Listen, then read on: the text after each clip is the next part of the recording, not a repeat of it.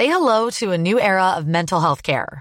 Cerebral is here to help you achieve your mental wellness goals with professional therapy and medication management support. 100% online. You'll experience the all new Cerebral Way, an innovative approach to mental wellness designed around you. You'll get a personalized treatment plan from a therapist, prescriber, or both in a safe and judgment free space. Your cerebral therapist or prescriber will outline a customized plan with clear milestones along the way so you can get to feeling your best. With Cerebral, you're not alone in your mental health journey. We're here to empower you to live a fulfilling life.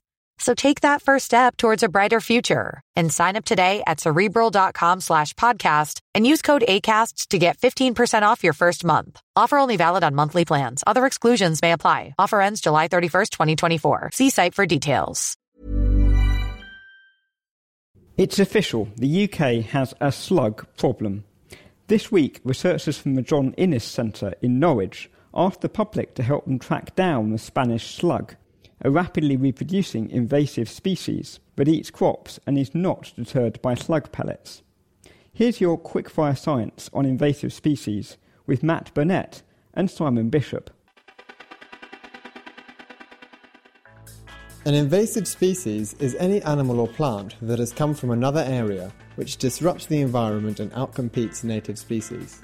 Humans like to travel the world, and sometimes other species like to come with us. Mosquitoes spread to some Pacific islands by hitching a ride in the wooden planks of boats, but unfortunately, they also took dengue fever with them. Dutch elm disease has also been ravaging woodlands in Europe and North America after accidental introduction from Asia. Our trees just weren't prepared for it, having never needed to evolve resistance. Zebra mussels spread around the world from Russia in ships. It cost the UK water treatment industry millions of pounds every year to clear them out from pipes. Species have also been introduced to countries just because they are exotic. Japanese knotweed was brought to Britain in the 19th century because people thought it looked pretty. But gardeners soon found out that it can grow through concrete, damaging everything from roads to drainage systems. The American crayfish was brought to Britain to give farmers extra income, but it escaped the farms and outcompeted native species in the wild.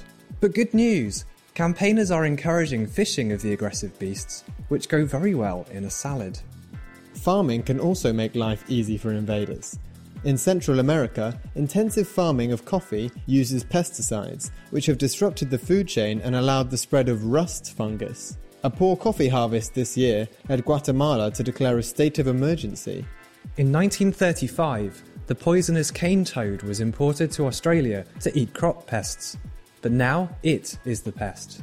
There are hundreds of millions of them roaming the outback with no predators. Nowadays, the International Organization for Biological Control are the people looking for safe species to use in pest control. At the moment, they are looking for a natural enemy of the cabbage moth, but one that won't go on to become a problem itself. To prevent the spread of pests, countries have strict customs rules. All planes arriving in Australia, for example, are sprayed with insecticide. You can help researchers map the infestation of Spanish slugs by sending your sightings to slugwatch.co.uk.